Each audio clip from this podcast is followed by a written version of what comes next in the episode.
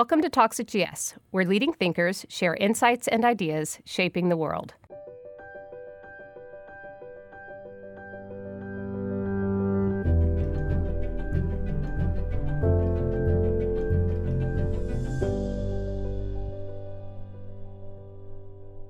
Welcome to Talks at G S.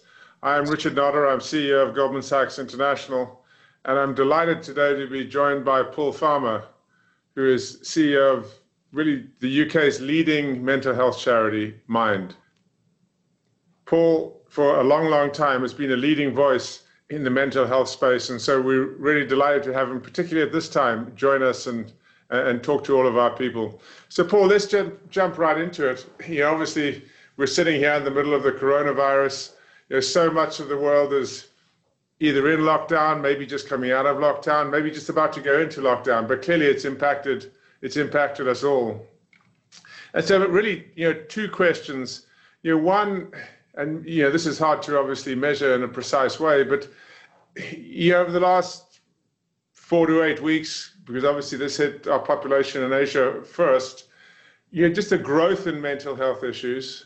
Uh, you know, a crisis like this, how much does it sort of compound the mental health problem? And, you know, and then secondly, what are you advising people to do to try and mitigate the mental health challenge? Well, thank you very much, Richard. It's really good to have a chance to to spend some time with you and with uh, with colleagues. Uh, it's such a, a difficult, challenging time for so many people, isn't it? And so I hope we can spend a bit of time today just thinking about the mental health dimensions of coronavirus, because you're absolutely right. There's no doubt that coronavirus and COVID has a big impact on our mental health. And we've already started to see right from the very beginning uh, that uh, there is an important mental health dimension that we all need to pay some attention to. So the first things we started to see was that people were very keen to try to understand a little bit more about what kind of help and support they can receive and what they need to do to look after their own mental health.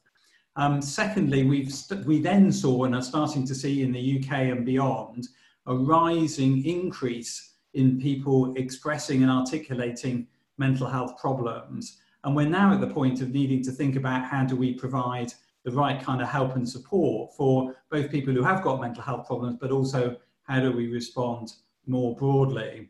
And so the first thing that we're really been thinking about is how do we support all of us to cope with this extraordinarily uh, unusual situation? Um, who, how many of us can think about the last time we didn't really, we weren't really able to walk out of our front door or go into our offices or uh, or go and buy a coffee without having to think several times about whether that's the right thing to do? So these are all extraordinary times, and so they have an already have an impact on our mental health. So the first thing we think about is our what we call our protective factors for our mental health. What is it that we we already do that help us to look after our mental health?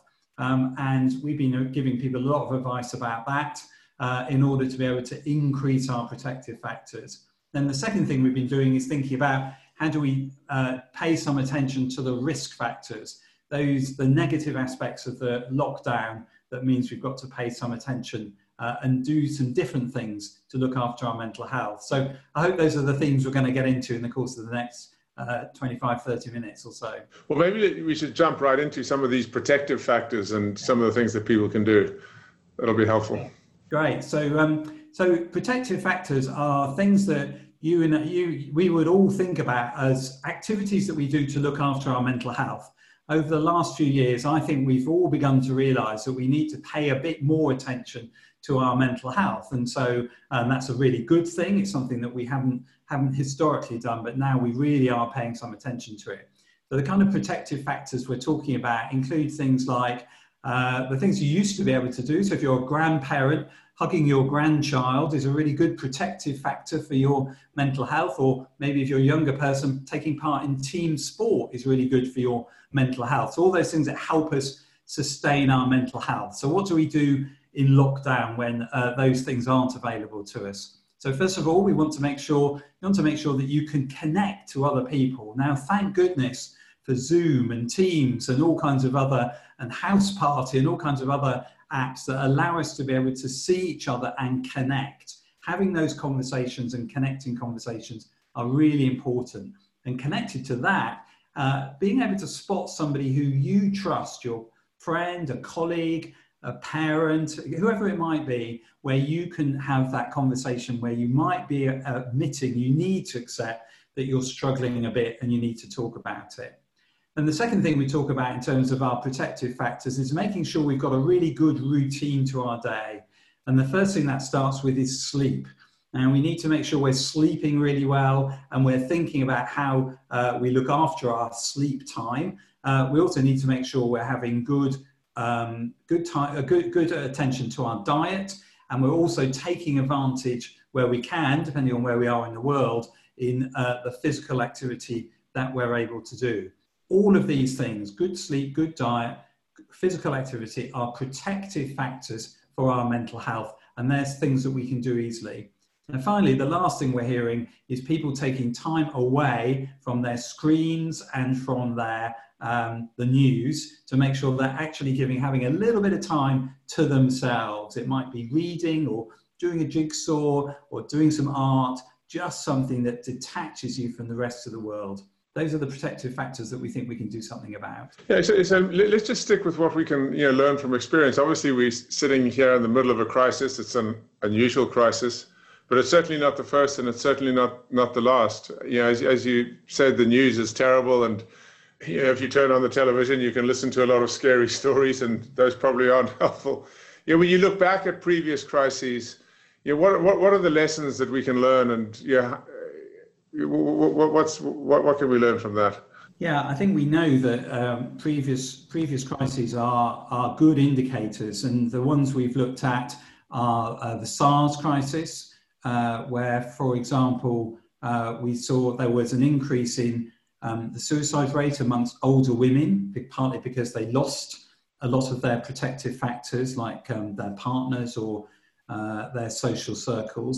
And we've also taken, we also looked at what happened in two thousand eight during the economic crash, where we know that there were a lot of issues about um, uh, those risk factors where people were financially threatened. And so what we, we, we know that resilience is a really important factor in being able to get our way through those tough times, being clear about uh, who we are, how we protect ourselves, and where do we go to for help when we're struggling, and also building up our capability to be able to cope with those tough times. So being flexible, being able to adjust to unusual situations, those are all things that help our mental well-being, and those were elements that helped um, uh, groups and societies come out of the uh, come out of those previous previous issues.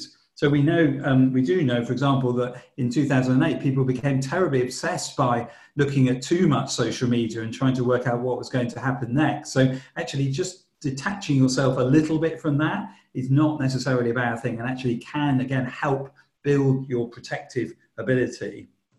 Yeah, I, I was going to touch on social media. Of course, yeah, it, it, it can be a help and it can be a hindrance as you go through as you go through this period. W what advice would you give, you know, people just generally in the space of social media, and you know how they should navigate and handle it? Yeah, social media is a, a great source of good, but it's also a great source of ill, isn't it? Uh, how many times have we seen some kind of disinformation that makes us worry about something that we don't necessarily need to worry about? So um, a couple of two or three pieces of advice from a mental health point of view. First of all, um, make sure you really uh, choose your sources carefully. Go to trusted sources of information. Uh, here in the U K, the B B C is very much seen as the trusted source, or of course the, the, go the governmental sources are most trusted. Um, secondly, when you're communicated on social media, um, choose what you're going to say. Don't necessarily say too much or too little. Um, and think about which type of platform you're going to communicate your, your feelings to. Um, a lot of people choose to think about their kind of professional platforms and their personal platforms. Um, you know, in your personal platforms, you can choose who your friends are, uh, maybe a little bit more.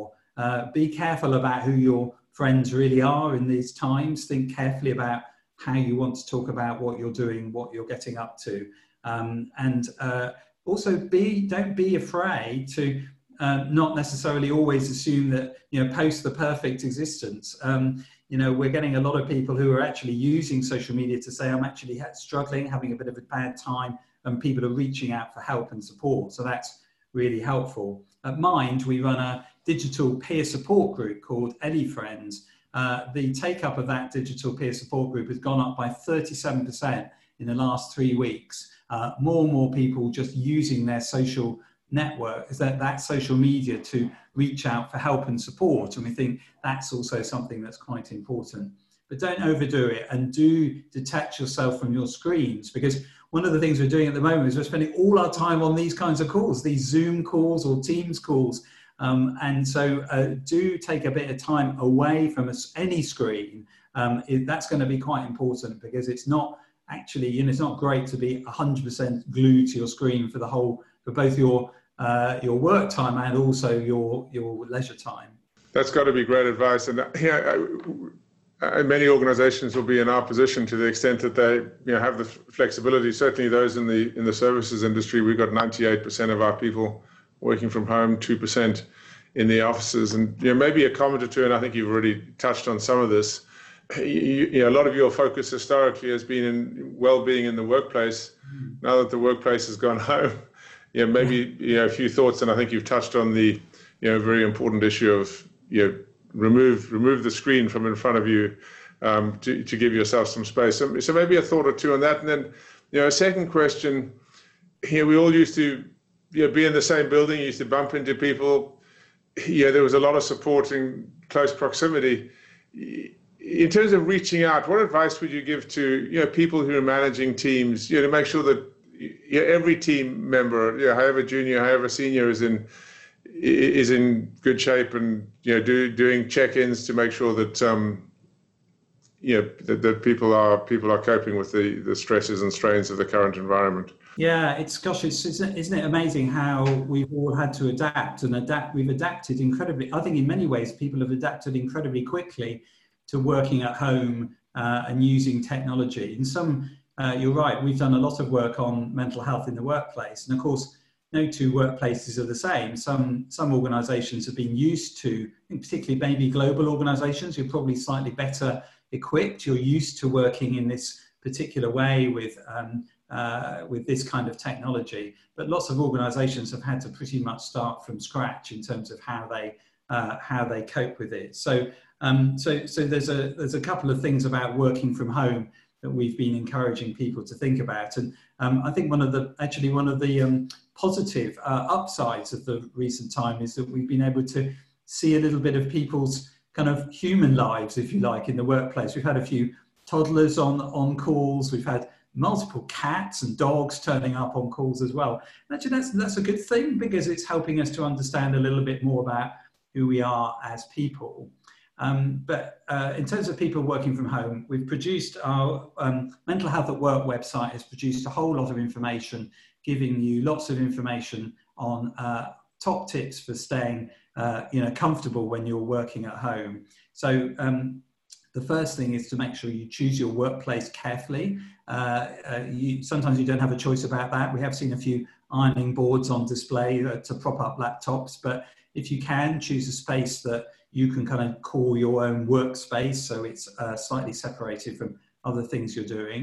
Um, secondly, uh, when it comes to um, screen time, as I say, do make sure you do take a, uh, you don't just spend all your time on screen, do take walk away from it. And one of the other things that's quite important is about your physical posture. So, um, you know, think about uh, not just spending all your time looking at the screen. Do make sure that every so often, every hour or so, you do take a walk, walk away from the screen, walk off, stretch your arms, go for a bit of a walk, pick up, do some of the steps that you'd probably be doing in your office normally, um, just by going up and down the stairs or walking up and down your house, um, and uh, making sure you get a bit of fresh air. Um, as well is also quite important. Um, and we do know that for people who've got caring responsibilities, this is quite challenging actually. It's not easy um, getting that balance right. So um, lots of organisations we're hearing are being quite flexible about working times. Uh, people's partners are kind of, some people are getting up very early, some people are working a bit later, just putting in place slightly more fluid, flexible working arrangements where you can um, uh, to make sure that you can uh, do your job whilst at the same time uh, taking, doing, taking your caring responsibilities um, very seriously. So organisations are adjust, adjusting and adapting, and increasingly the key question that people are asking is not how much time are you spending at work, but what's, what are you actually producing in that time? How productive are you being in terms of the time that you're spending in your work, in, in work time? And I think actually people are being incredibly efficient uh, in terms of that. But the downside is potentially that we're losing that contact time that we all value in terms of our workplaces. Are we not, we're not those water cooler moments? Um, and that's where chat facilities and um, informal get-togethers, we're hearing about quiz, quiz conversations, uh, informal gatherings over lunch, where people bring your lunch to, bring your lunch to the, the screen so you can have a conversation with somebody in the same way as you would do otherwise in the office. So those are the kind of thing, tools and tips that we're finding are having quite a positive impact on maintaining morale. No, that makes a lot of sense to me, because the context of the work too is, you know, is so important. You know, normally you can see what's going on around you, and you know, over time you just lose that perspective and lose that context, and you know, you're keeping up or you're not keeping up. What's everybody else doing? You know, and you, and you need some looser conversation and um, less formal conversation, you know, to to get that context, which which is obviously very important. Let's touch on, you know, really two population groups. I mean, one of, you know, the frontline workers, you know, be they, you know, in the N H S here in the U K or, you know, health services around the world, they're all facing the same challenges. And, you know, how should we think think about them and the and, and the resources that they will need to to get through this? So that's, you know, one population group. And, you know, and the second, and, you know, this is really the beginning of our engagement, you know, with Mind, you know, from a Goldman Sachs perspective.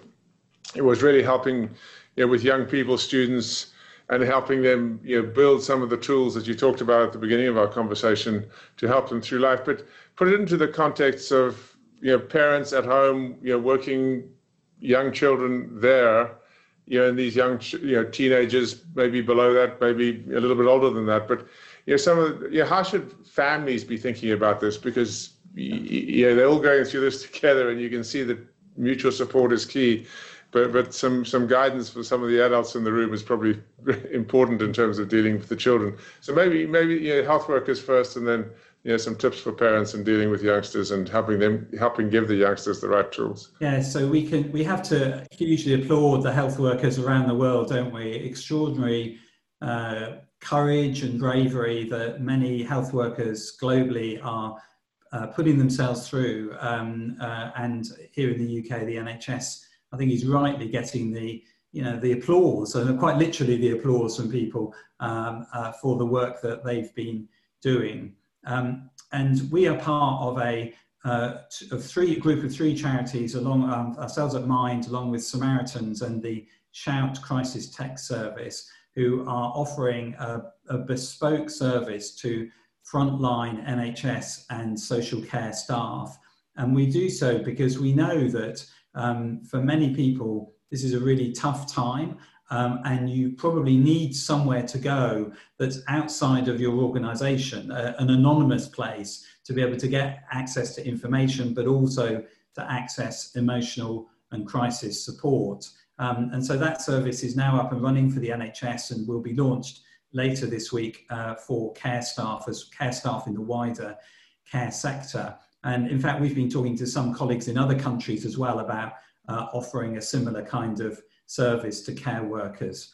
Um, and in particular, as, as I mentioned earlier, we do know that the um, traumatic effects of exposure to a very, very difficult situation tends to take three or four months before it, the, the signs of P T S D, post-traumatic stress disorder, tend to become visible. So we, we know that there's an immediate pressure on people because just emotionally, this is an incredibly difficult time.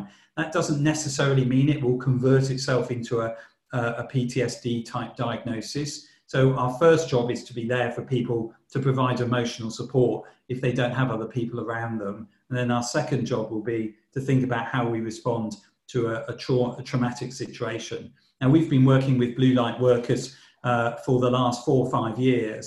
Uh, and so we have a really good understanding of what it is blue light emergency workers uh, need to be able to uh, uh, look after their mental health. So uh, we're using the, the, the tools, including a bespoke resilience program um, to, uh, to apply to, to that group of people. Um, when it come, comes to talking about young people, and of course the work we're doing with uh, G S, our, our uh, universities programme, uh, of course is a, a really important programme both now and in the future. Um, and it, it's required us to think about how we link, how we do focus on, on young people and how we provide specific support to them.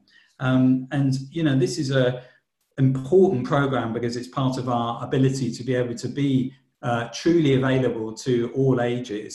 Um, but most students, of course, are not at university at the moment. They've all come home. Uh, I've got a, I've got a student upstairs studying for his finals. Uh, and uh, so I'm, I'm living that kind of uncertainty that many students and many young people are facing. Some have been, some younger teenagers have been told, of course, they're not going to have any exams at all. Uh, others are studying for finals and studying for exams. So the first thing to, to recognise is the uncertainty. Um, who would have thought that literally two months ago we would be telling our teenagers that they're not going to have their exams, and our, uh, our uh, and it's like the older teenagers, if I can describe them like that, our young people are going to be facing exams by sitting in their bedrooms, taking these virtually. Um, so we have to acknowledge that uncertainty and provide support to our young people who will be going through that slightly strange time. It's a, it's quite difficult for some people. They're feeling quite cross that they're not going to be able to be tested because they've worked so hard. Other people may, uh, may not mind quite so much. And of course that plays into what's going to happen to your university place, what's going to happen to your future career options um, uh, in this difficult time. So we have to recognize that uncertainty and be able to be there to support our young people. And um, our tips and hints for young people particularly Uh, focus on two or three things: the support um, uh, that organisations can provide, uh, secondly how you use your screen time, we're back to talking a bit about that, but also how do you uh, talk about how you're feeling, how do you talk about your worries and your concerns in an open way. Um, that's sometimes quite difficult for young people. Uh, young people sometimes find it quite hard to open up about their worries and their concerns, so we need to be able to provide that Uh, listening ear to our young people, do that in a way that is in a safe space, gives them a chance to talk about the things that are worrying them and concerning them. And that's not a bad thing, that is a positive. It opens, uh, it allows people to, to kind of pour out their worries and their concerns. And it gives us as parents a chance to be able to gauge um, what, what kind of state people are in. Are they, you know, are they coping okay with some of these challenges? Do they need a little bit of extra help and support? Um, and, uh, and maybe more seriously, do they need access to more professional services? And it's important to state that um, certainly in the U K, and I think this is the message we're hearing worldwide, that mental health services are still open for business. Uh, it's not as though they've all shut down.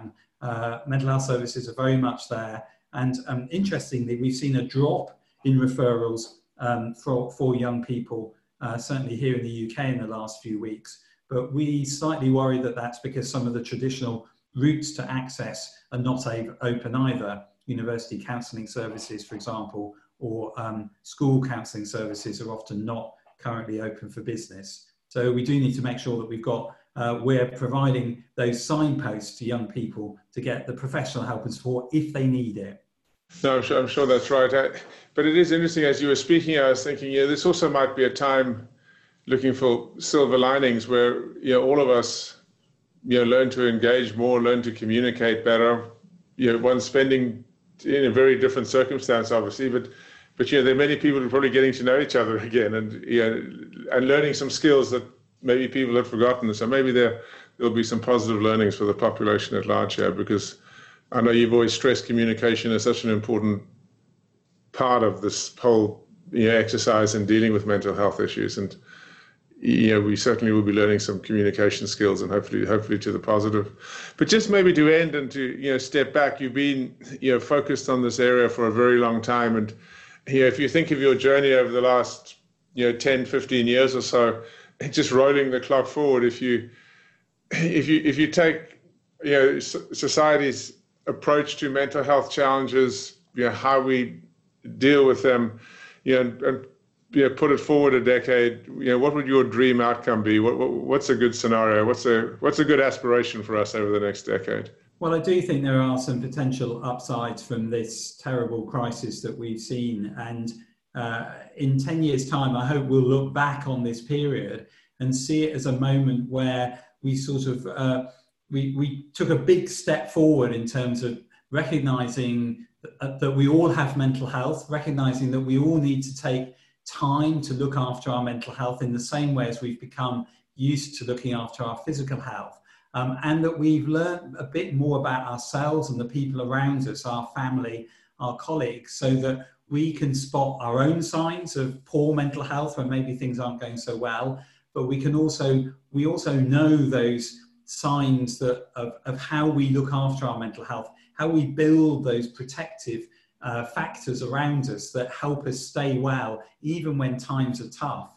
And, you know, we've seen the most extraordinary things in the last few uh, weeks, um, you know, people looking out for uh, older people, for neighbours, uh, acts of kindness and generosity. These we know are acts that are good for our mental well-being. And so if we can take some of those positives, I think we could stand ourselves in good stead. Now, I think there's some challenges to come, but if we, if we were transporting ourselves ten years hence uh, and having this conversation, Richard, I hope we'd be looking back and saying, actually, Uh, out of a really terribly tough challenge came some real positives as we built our personal resilience and we built a society that paid more attention to our collective mental health. And if we can achieve that and make sure that the help and support is in place for people when their mental health deteriorates, then we'll have done a good job.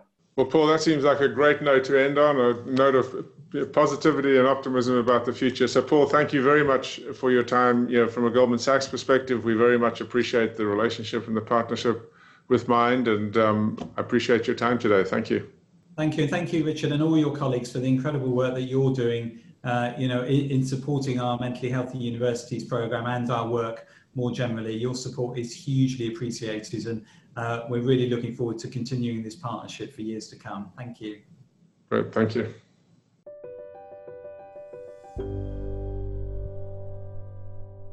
This podcast was recorded on April twentieth, two thousand twenty.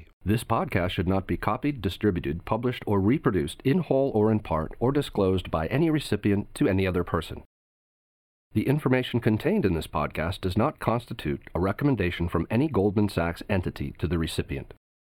Neither Goldman Sachs nor any of its affiliates makes any representation or warranty, express or implied, as to the accuracy or completeness of the statements or any information contained in this podcast, and any liability therefore, including in respect of direct, indirect, or consequential loss or damage, is expressly disclaimed.